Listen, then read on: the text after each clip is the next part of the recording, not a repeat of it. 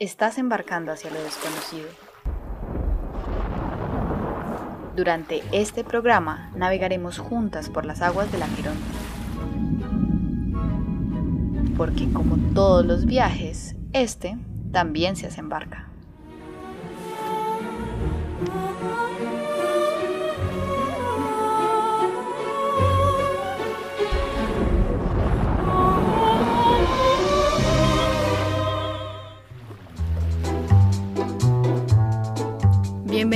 Y bienvenidas a Todos los viajes se hacen en barca.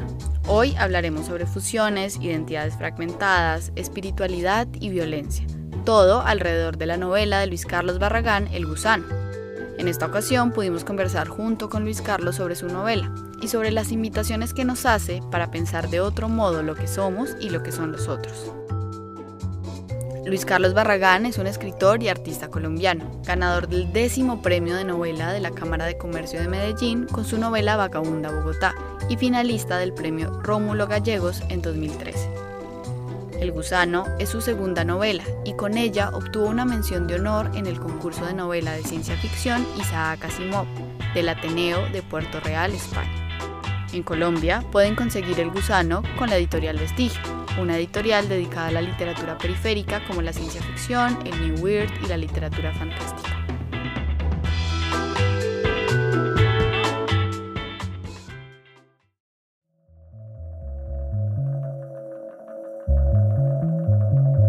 El gusano nos cuenta las particularidades y consecuencias de un extraño fenómeno. En 1997, en Timbio, Cauca, en Siria, Irak, Estados Unidos, Japón, en todo el mundo, las personas se fusionan al tocarse.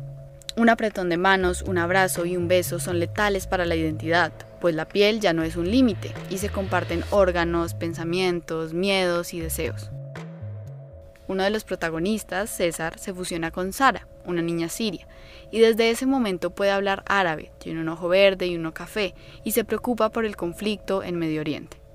Esta novela aborda la guerra, pero también, y más específicamente, el conflicto armado en Colombia y el conflicto en Medio Oriente, los guerrilleros son fusiones de animales salvajes. Los soldados se reconcilian con las víctimas de la guerra, fusionándose, para que ambos puedan entender qué es lo que se siente el perdón, el arrepentimiento y la pérdida de un ser querido. Se crean además grupos al margen de la ley que buscan restaurar las identidades asesinando a los fusionados y se crean otros grupos que buscan fusionarse en fiestas clandestinas. El gusano nos habla de la empatía, pero también de cierto misticismo en la unidad, ser todos para no ser nada. Tu libro habla sobre bueno, un fenómeno que es la fusión, ¿no? Muy extrañamente las personas se tocan y entonces comparten órganos y recuerdos y pensamientos. Y eso me hace pensar que somos como monstruos de Frankenstein, estamos hechos todos de partes de otros. Entonces, si somos todo ese montón de cosas y fragmentos, entonces para ti, ¿qué sería la identidad? Yo siento que esa pregunta o, ese tema de la identidad es algo que se resuelve, como te estaba diciendo antes de que iniciaras la grabación, cuando uno se enfrenta al otro. O sea, uno solo intenta definirse cuando uno se encuentra enfrente de una persona que no es uno. Entonces es como, ok, yo no soy como tú y yo soy otro. Y yo soy, y entonces ahí uno intenta como pensarse quién es uno. Pero cuando uno no tiene que enfrentarse a eso, uno no tiene que definirse. Mm, creo, no estoy seguro. Pero, pero me ha pasado que en la soledad, en, la soledad de, de, la pandemia, por ejemplo, esa identidad se diluye un poco. Entonces, siento que lo que dices del Frankenstein es, es eso. O sea, si no es lo que uno cree de uno mismo, es también todos los fragmentos y los pedazos que le han quedado a uno de lo que uno ha aprendido, la mezcla de las cosas que has visto, de las cosas que has leído, de las personas que has conocido, las cosas que te han dicho en algún momento y se te quedaron grabadas y nunca las vas a olvidar lo que hiciste, lo que, como toda esa suma de cosas, seguramente es más o menos la identidad, pero, pero no creo que sea una jaula tampoco porque uno puede como intentar entender al otro. Estamos definidos por estas cosas, eh, en parte por lo que nosotros queremos de nosotros mismos, pero en parte también por lo que nos tocó vivir o lo que nos lo que vivimos, lo que todas esas cosas que nos arman pero además siento que podemos comunicarnos entre identidades a través de, la comunicación a través del arte, a través de la música. Y, y, es como que no es, no es necesariamente una jaula, sino como una cosa en la que estamos fluyendo constantemente. Y ya que hablas del otro, me hace pensar mucho que también se relaciona, no solo en tu libro, sino en muchos cuentos de terror, al otro con lo monstruoso, ¿no? Lo híbrido, lo extraño. ¿Por qué crees que tenemos esa, esa visión de ver al otro y relacionarlo con lo monstruoso? Hay una, un estudio que yo vi de, hay un neurólogo, neurobiólogo que se llama Robert, Sapolsky, es un, es un señor que trabaja en Stanford, ¿Stanford? Sí, en Stanford. Él da, yo escuché todas sus clases sobre neurobiología y él dice que hicieron un estudio en el que medían la, la respuesta de la amígdala, que es este órgano en, el cerebro que, que tiene los, las respuestas del miedo eh, y, del, y del terror eh, en caso de tener que salir corriendo o de, y, que se, y está relacionado con la, la secreción de, eh, de, adrenalina y de neuropinefrina, estas sustancias del estrés y, y, del miedo. Y les pusieron a las personas a ver caras de personas.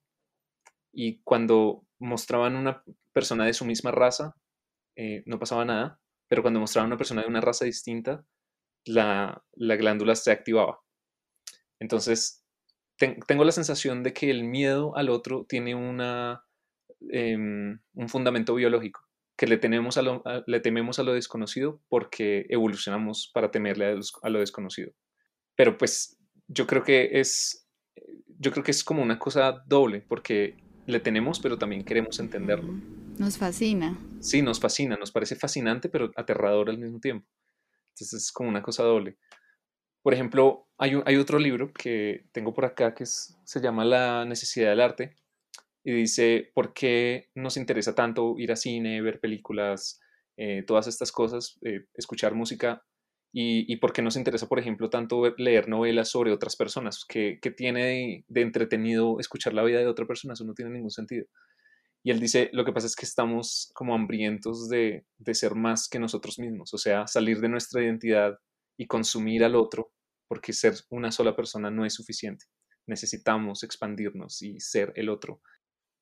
Y, además hay como una, nosotros también tenemos en la cabeza como unas células que nos permiten como reflejar lo que vemos, ¿no? Cuando alguien se cae, nuestro cerebro actúa como si nosotros también nos cayéramos y por eso tenemos empatía. Y cuando uno ve algo monstruoso, uno piensa como esto podría ser yo, esto, esto, esto podría pasarme a mis brazos, esto le podría pasar a mi cara. Y eso es terrible. Ahora que hablabas de precisamente esos reflejos que tenemos que nos hacen sentir empatía por los demás, yo me preguntaba si esa fusión que tú ves en el libro crees que se puede hacer en este momento de otras formas. Es decir, la literatura podría ser una forma de fusión con los demás. ¿Qué otras formas crees que podrían haber? No estoy seguro porque el arte lo puede ser, pero en una forma limitada. El, cine, la música lo puede hacer. Todas estas cosas nos hacen sentir muchas sensaciones, muchos sentimientos, nos hacen sentirnos conectados con el otro, pero, pero a la final no, no es suficiente. Yo por eso escribí ese libro, porque no es suficiente, porque eh, casi que la, la, la, fusión al final es una obligación. El entender al otro se convierte en una, en, en una obligación moral. Eh, es que eso me parece súper interesante porque pensaba entonces en ese papel de la violencia. Por un lado está bueno, la violencia en nuestro país, que ya vamos a hablar de eso, pero por otro lado está el hecho de que no es tan fácil extinguir la violencia como creemos, ¿no? El hecho de fusionarnos y tener empatía también es una forma violenta de ponernos en el otro. Entonces, ¿cómo podemos trabajar esa violencia? ¿Cuál es el papel que tendrá esa violencia en un mundo en el que haya paz, pero en el que tal vez no podamos extinguirla? Yo pensaba mucho en, en no sé si conoces un gusano que es, es, es como una hoja, una mano rama, y él se mete en los animales, ¿sí? Y se hace parte de los animales, se fusiona con los animales y en un punto empieza a crecer dentro del animal hasta que lo explota y él sale y se queda con todo eso que se alimentó del animal. Entonces como que la naturaleza es una de esas cosas que nos muestra que la violencia está en la biología y en la vida y es parte de nuestra existencia, pero ¿cómo podemos llegar a ese balance en el que se pueda entender esa violencia biológica pero mermarla social? Yo escribí otro libro también pensando en ese tema, es que ese tema del, entender el otro y de, de, la violencia es, es, una cosa, estoy como un poco obsesionado con eso. En el otro libro, las personas entran en contacto con una civilización enorme que es totalmente pacífica y celebran cada cierto tiempo algo así como el año, como el, festival anual de la, última persona, como el aniversario de la última persona que murió de forma violenta, que fue hace como 10.000 años, como esa fue la última vez que murió una persona de forma violenta. Y ellos tienen un sistema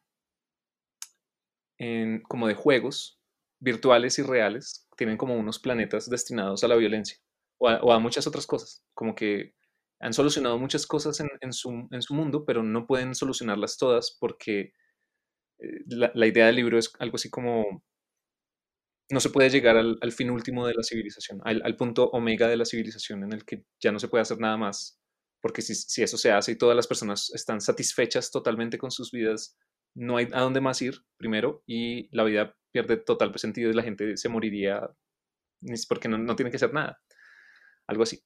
La idea de este, de este centro de entretenimiento gigantesco es que tú puedes ser lo que tú quieras, ir allá, imprimirte, como puedes descargar tu mente en un cuerpo que se imprime allá, que puede ser de cualquier especie, puede ser, hay muchos seres extraterrestres o algo así, y allá en ese mundo toda la violencia está permitida. Entonces, eh, son varios juegos, tú puedes ser un guerrero o puedes, eh, hay uno que se llama Carreras de la Muerte, hay otro que es como los humanos deciden comprar un planeta entero y hacer que todo sea como si estuvieran en la Segunda Guerra Mundial, y tú puedes escoger ser un judío o un aliado o un nazi o lo que tú quieras y vivir allá y todas las personas que mueran no mueren de verdad porque sus cabezas están en el disco duro. Digamos, siempre la gente dice, no, es que los videojuegos producen violencia, pero había un estudio muy interesante de cómo en Japón y en otros países que la cantidad de videojuegos que se consumen es así absurda, mucho mayor que en Estados Unidos, no, los, no hay violencia, no existe la violencia. Pero allá no hay muchos casos de violencia, no hay muchos, muchas masacres, no es como acá, aquí no, eso no sucede. Aquí sí hay mucha violencia real.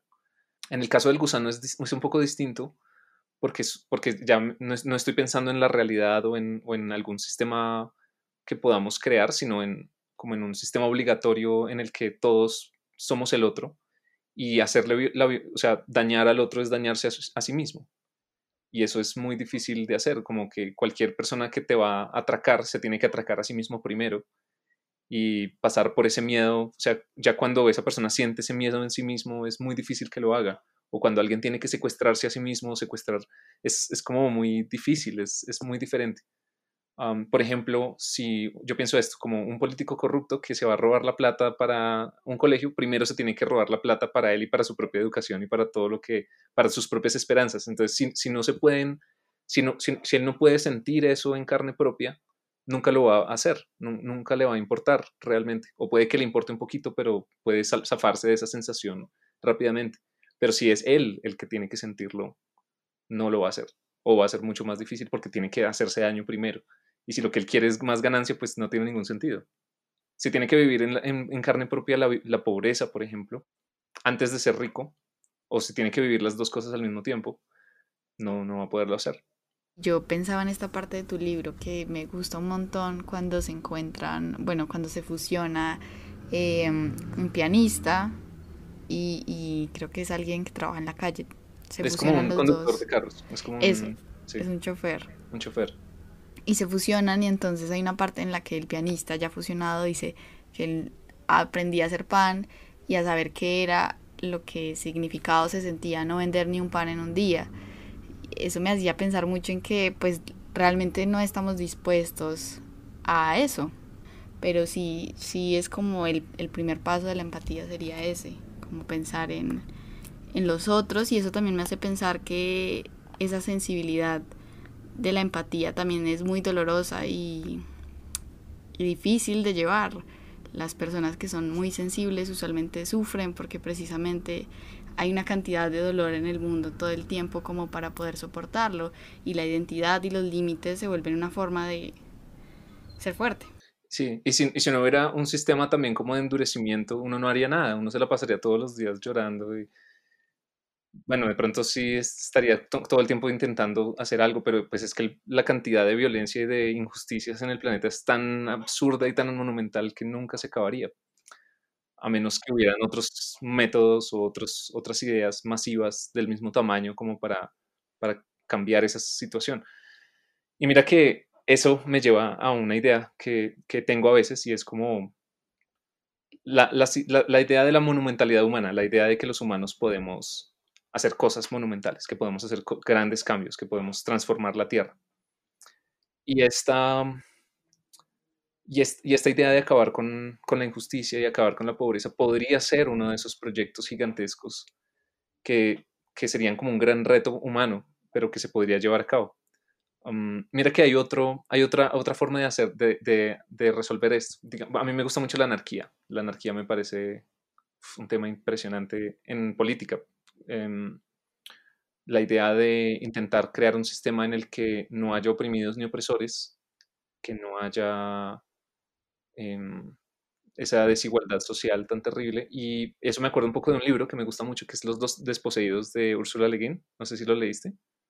Uf, recomendadísimo porque ella se imagina una sociedad anarquista en un planeta eh, y, por supuesto se, llega a imaginarse incluso los problemas de esa misma sociedad anarquista. O sea, es como, esta es la solución de todos los problemas, pero también tiene problemas. Y, el, y el, problema es la misma naturaleza humana.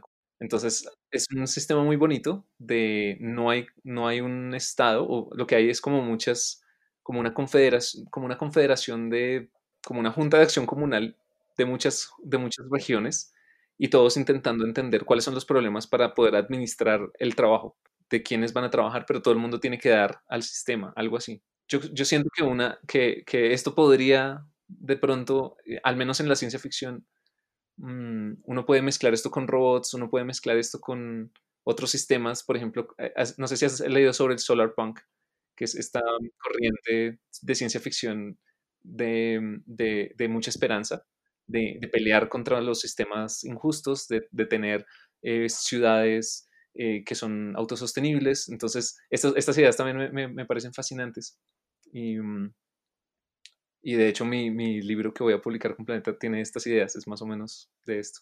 De, esto trata de, la, de una lucha contra, contra esas personas em, e, e intentar crear un mundo anarquista en, el final del gusano, bueno, no el final, final, pero hay como algo así de pensar en, en, una, en una nueva forma de colectividad en la que no hay jerarquías, ¿no?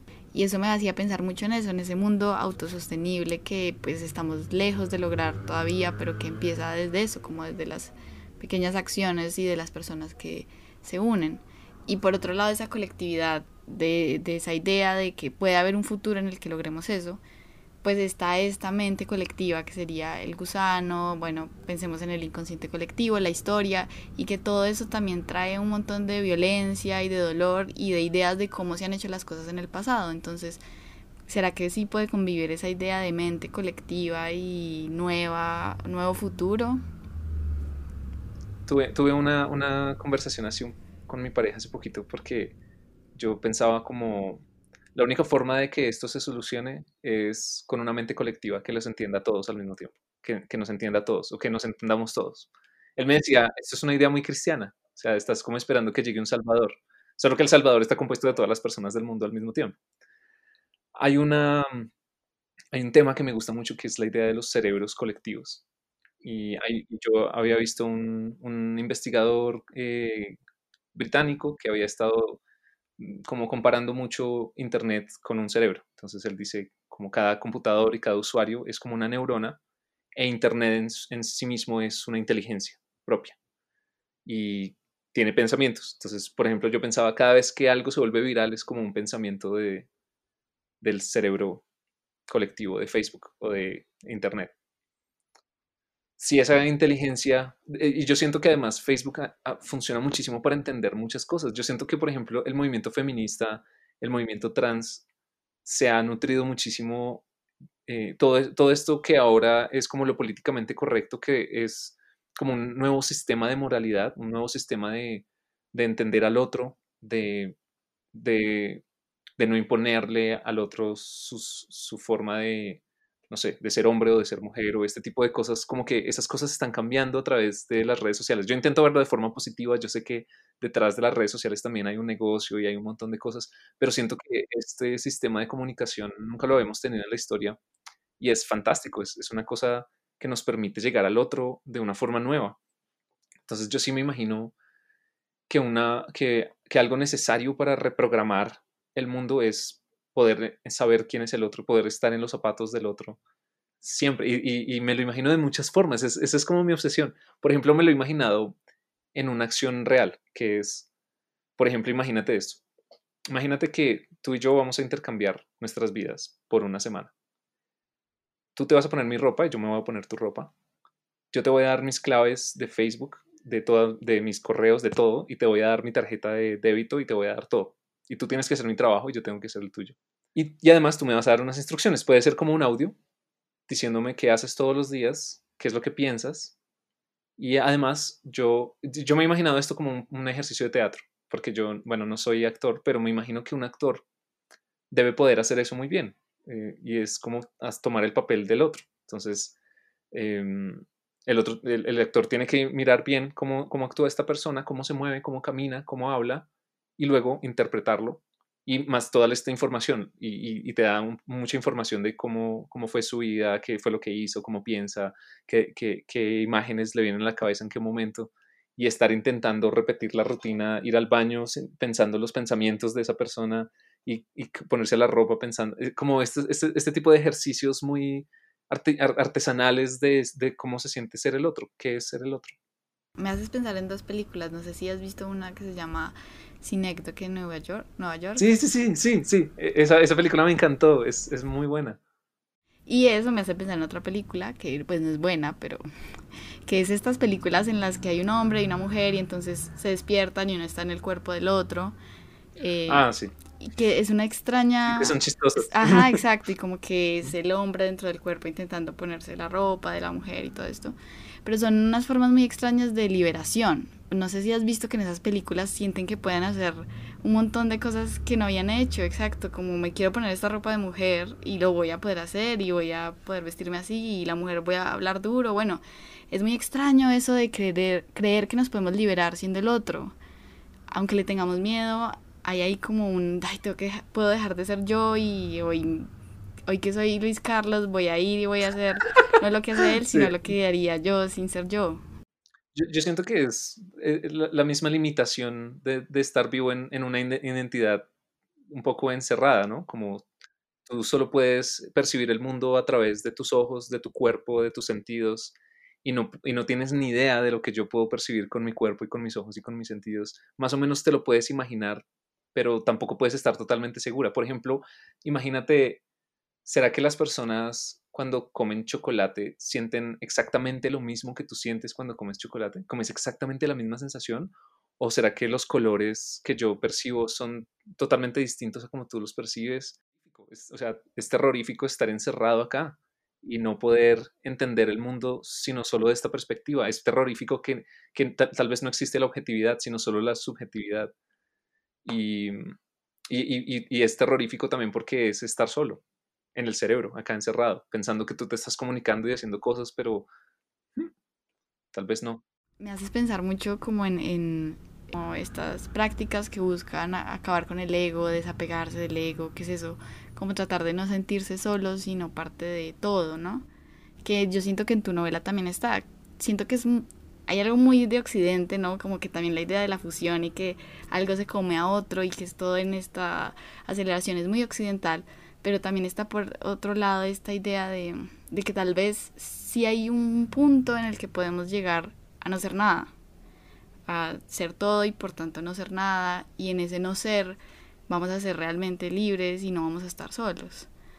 Entonces es, muy interesante porque es como esperanzador, pero a la vez es terrorífico. Sí, sí, sí. Eso es, eso es algo muy budista, ¿no? La idea de, la iluminación es, es deshacerse del ego, del, del yo, de la identidad y ser todo al mismo tiempo.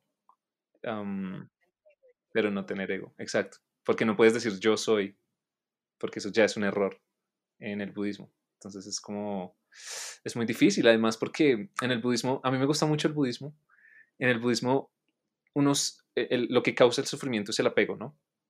Esa es una de las nobles verdades de Buda. Y el apego, en el caso de la identidad, es el apego a tu propia identidad. Es como no quieres dejar de ser esto que ya eres, porque, porque sientes deseo, porque sientes apego hacia, tu, hacia ti mismo. Romper esas cosas es muy, muy difícil de hacer.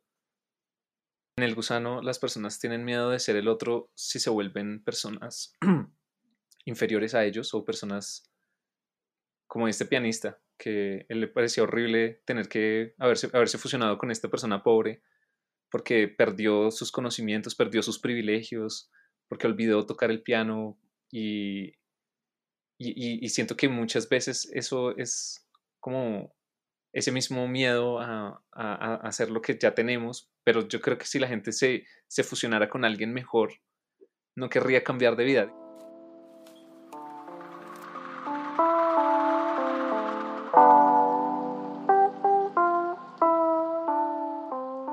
Quería preguntarte si tal vez tú pensabas que todas estas luchas que están sucediendo, no solo con el transactivismo, sino el feminismo, eh, no sé, el animalismo, la ecología, todo esto, sí nos está permitiendo cambiar esa, esa camisa de fuerza que es la identidad, esa camisa de fuerza que es ser un sujeto. ¿Crees que sí realmente hay una posibilidad de que esas luchas logren algún tipo de real liberación, podría ser una especie de anarquía de la identidad.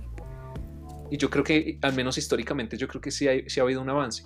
Yo siento que ahora los hombres no nos tenemos, no, no, o bueno, las personas que se consideran hombres, no tienen que actuar de forma masculina por miedo a no ser catalogado como hombre. Eso, eso, por ejemplo, perder el miedo a eso es un gran avance para que la gente sea más feliz. O sea, el, propósito es para que la gente sea feliz y pueda disfrutar su vida sin estar ahí como, no, pero van a pensar que soy mariquita.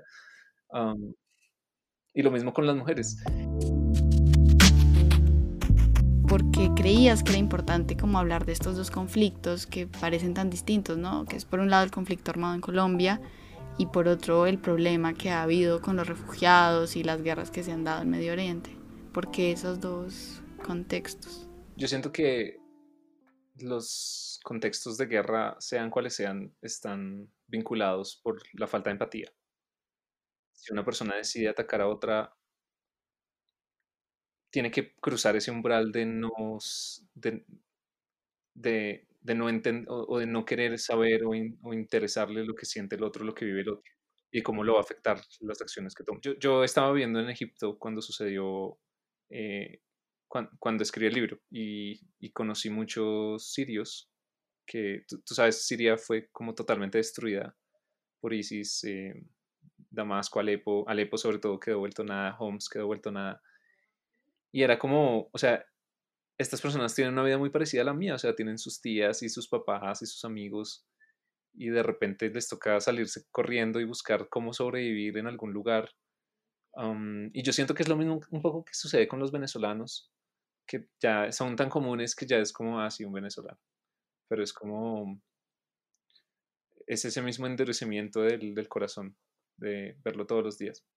Y, en, y, cuando estaba escribiendo el libro, también estaba sucediendo lo del, lo del, proceso de paz. Entonces lo que hice fue pensar estas, dos, estas mismas dos ideas de cómo em, esta percepción de los guerrilleros como estas personas que están por allá en el monte, que nadie sabe quiénes son, que no son como humanos, sino que son, y que además las noticias siempre los muestran como unos monstruos, como unos seres que no son humanos, son raros, son extraños, tienen pensamientos distintos, son capaces de matar, de secuestrar, la, la, la, la, la.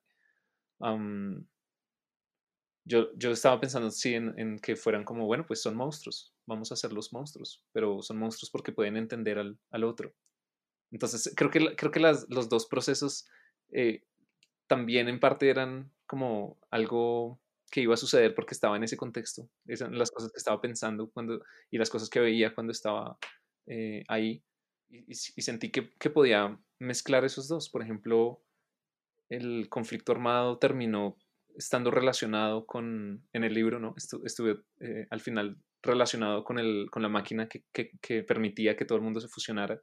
Y el conflicto armado en Colombia terminó también afectado por esa misma máquina porque las personas los guerrilleros comenzaron a volverse seres que los pueden entender todo, que pueden entenderlos a los otros, incluyendo a los animales.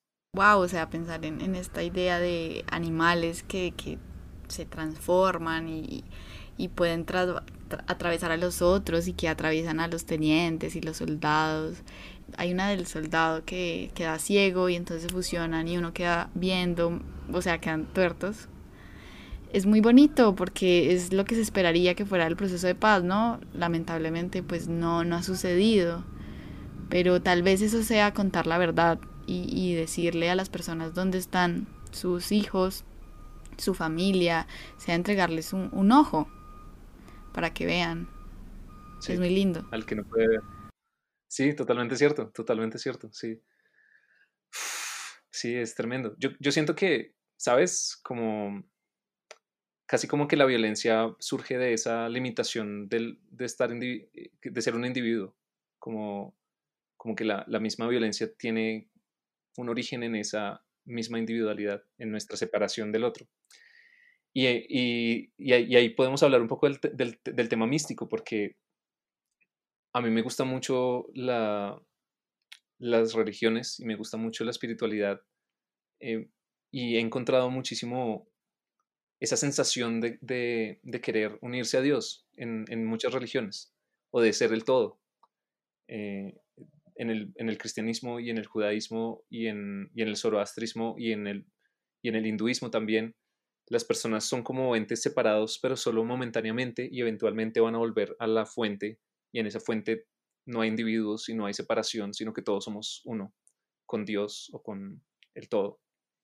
Y, y, siento que ese era como el, siguiente paso que tenía que dar en la novela, era como, tenía que ser algo religioso, la superconciencia o el, gusano, el gusano en, su totalidad tenía que ser un semidios o un ser que alcanzara a saberlo todo, a sentirlo todo y a hacer el todo. Y era como, y, además que me, me, me, gusta mucho eso, ese, ese tema de, de, no ser yo solamente, de, de, sentirme atrapado en esta individualidad y querer como, pero es que yo quiero serlo todo también, quiero ser el otro, y quiero ser el animal también, y quiero ser, quiero dejar de tener ese terror de, de la soledad y de, y solo poder ver a través de mis ojos es, una cosa muy interesante. Es como que los individuos quieren, necesitan ser más que solo ellos, a pesar de que tengan miedo de dejar su identidad. Es como, es como dos fuerzas al mismo tiempo, ¿no? Chocándose. Querer ser más y tener miedo de ser el otro. Y, y ahí uno se puede preguntar, ¿será que hay algo como que realmente solo eres tú? Que no es nada de estas cosas que crees, que viste, que escuchaste? ¿Hay un núcleo o, solamente somos la mezcla de todas las cosas que vivimos? Es muy interesante que como que abordes el conflicto armado desde, la, desde el género, ¿no? Desde lo fantástico, lo raro, bueno. ¿Qué crees que puede traer que pensemos ahora y que se haga más literatura fantástica en un país en el que tenemos una gran tradición realista y que también ha hecho parte como de toda esa violencia? Yo creo que, al menos desde la ciencia ficción, no, bueno, también de la fantasía, como creo que lo que aporta es una nueva forma de ver los mismos hechos. Y no solo de verlos, sino también de que podamos apropiarnos de ellos. O sea, es como que cuando una persona escribe un libro sobre violencia en Colombia, pero lo hace cambiando los nombres de los personajes, transformando los hechos, apropiándose de ellos y haciendo lo que quiera con eso. Es, es una forma como de, como de apropiarnos de nuestra historia y no simplemente que sea algo que escuchamos en las noticias y que no tiene nada que ver con nosotros. Y también siento que es una posibilidad de, de darle esperanza a las cosas, como que hay mucho pesimismo, uno abre Facebook y todo está re mal, y todo es como corrupción y quiénes se van a robar las elecciones y, quién, y, cómo van a hacer un tratado de libre comercio para que la gente no pueda hacer nada con sus cultivos y cómo hay más pobreza y más desigualdad. Y, o sea, la literatura yo siento que, que en el sentido realista lo que, se, lo que ha hecho es simplemente perpetuar el presente, perpetuar los hechos, pero no, no son capaces de imaginarse nada más allá de eso. Entonces siento que la, magia, la, fantasía y la ciencia ficción o la, o la, o la, ciencia fantástica o la ciencia, ficción o bueno, no sé, pueden hacernos recrear esas cosas, rearmarlas, transformarlas y, y como imaginarnos distintos futuros. Yo hace poquito hice un taller de literatura justo que era sobre eso, era como, tomen un problema y solucionenlo. La, la idea es solucionar el problema. Pero con magia, con ciencia ficción, con fantasía, con terror, con lo que sea. Simplemente, pero solucionen el problema. No importa que la solución sea horrible o que sea muy positiva. Entonces, una chica, por ejemplo, escribió un libro sobre una persona que podía viajar en el tiempo y fue a, intentar eh, e, evitar que Álvaro Uribe fuera, fuera como es. Entonces, em, eh, bueno, se inventó una historia así, es con una gente y la gente va y le, y le, implanta simplemente un libro a Álvaro Uribe en cierto momento cuando le iban a matar al papá. Y él termina con el libro y el, y, el, y el, final del libro decía algo así como, la paz es el último recurso de los, de los idiotas y ese es, eso es, eso es, un, eso es parte de un, creo que es de un cuento de Ray Bradbury, no me acuerdo muy bien. Y era como, y ya, y con eso Álvaro Uribe nunca fue lo que, lo que fue. Y así, entonces todos ellos intentaron imaginarse futuros alternos o, cambios eh, a, partir de tecnologías o a partir de cosas distintas y los resultados fueron súper chéveres. Entonces yo siento que eso nos da esa opción, nos da la opción de de imaginarnos de una forma diferente, mejor. Y a nivel de, Latinoamérica, ¿qué crees que está pasando como para todos estos géneros? Yo, yo siento que, es como un buen momento para la literatura fantástica. Sí, sí, sí, sí. Sí, hay muchas escritoras. Bueno, no, muchos tienen formas de ver muy distintas a las que yo tengo, porque yo creo que se ha perpetuado la, distopía, se mantiene. Eh, la mayoría de, o, si no es. Si no es la distopía, es el terror. O el. O, sí, o, el, pesimismo. Los latinoamericanos estamos comenzando a, tomar las riendas de, nuestra imaginación y de nuestra realidad y podemos hacer estas cosas. Entonces los escritores de ciencia ficción y, de fantasía latinoamericanos podemos hacer esto ahora. Podemos reimaginarnos nuestro universo, utilizar la ciencia ficción también para solucionar los problemas latinoamericanos. Y eso es genial, eso es maravilloso. Pero siento que se, han mantenido en esa, en esa posición pesimista. Siento que cuando las distopías se vuelven demasiado comunes, casi que ayudan a la realidad. Exacto, casi como que en 1984 era una crítica al estalinismo, pero terminó convirtiéndose en un manual de política. Creo que la, la posibilidad de hacer ciencia ficción y fantasía es remodelar las cosas no necesariamente es que todo sea feliz y alegre, sino, mm, sino que, por ejemplo, podamos imaginarnos de, forma realista ciertas cosas, como cómo, arreglamos eh, alguna cosa del país y de forma realista con alguna tecnología interesante. ¿Cómo sería ese proceso? Y eso ya es una historia tremenda porque siempre va a haber gente en contra si uno se imagina un poco cómo reaccionaría la gente. Y mi, mi, última novela, no, te estoy haciendo propaganda, es un poco sobre eso, es, sobre cómo está, está, en dos partes, pero en las dos siempre es como, bueno, ¿cómo, cómo arreglamos esta vaina? ¿Y quiénes se van a oponer a, arreglarla? Porque obviamente hay personas que les interese que esté mal. Entonces, eh, eh, tiene que haber un cambio tecnológico y, y, también un cambio de poder, porque las personas que tienen que tener el poder son otras. Y y eso, eso me pareció como maravilloso, como poder coger los problemas del país y simplemente escribiendo, yo estoy diciendo, eso se arregló, ya tenemos metro en Bogotá y tal cosa y listo, ya ahora eh, ya no están usando plástico porque tal cosa y tal cosa y me lo inventé así, ta, ta, ta, ta, ta. Pero luego, por supuesto, hay una persona que va a estar en contra de eso. Y, entonces, esto se vuelve una, se complejiza además muchísimo. Por supuesto, yo no soy como un experto en la situación colombiana, o sea, simplemente recibo muchas cosas, leo, pero, pero no soy un politólogo ni hice la investigación, sí, pero, pero de todas formas, desde lo que vi, desde la información que tengo, desde la, información que sé, podía armar un futuro distinto para, para Latinoamérica y para el planeta también. Y, y, Sí, sí, como siguiendo un poco la tradición de Arthur C. Clarke de, del final de la infancia, siguiendo la, tradición de, Kim Stanley Robinson, que se imaginan cambios sociales a través de la tecnología, buenos, no negativos, sino buenos. Más o menos, eso fue lo que me imaginé. Entonces yo creo que eso es lo que pueden hacer, podemos hacer los latinoamericanos.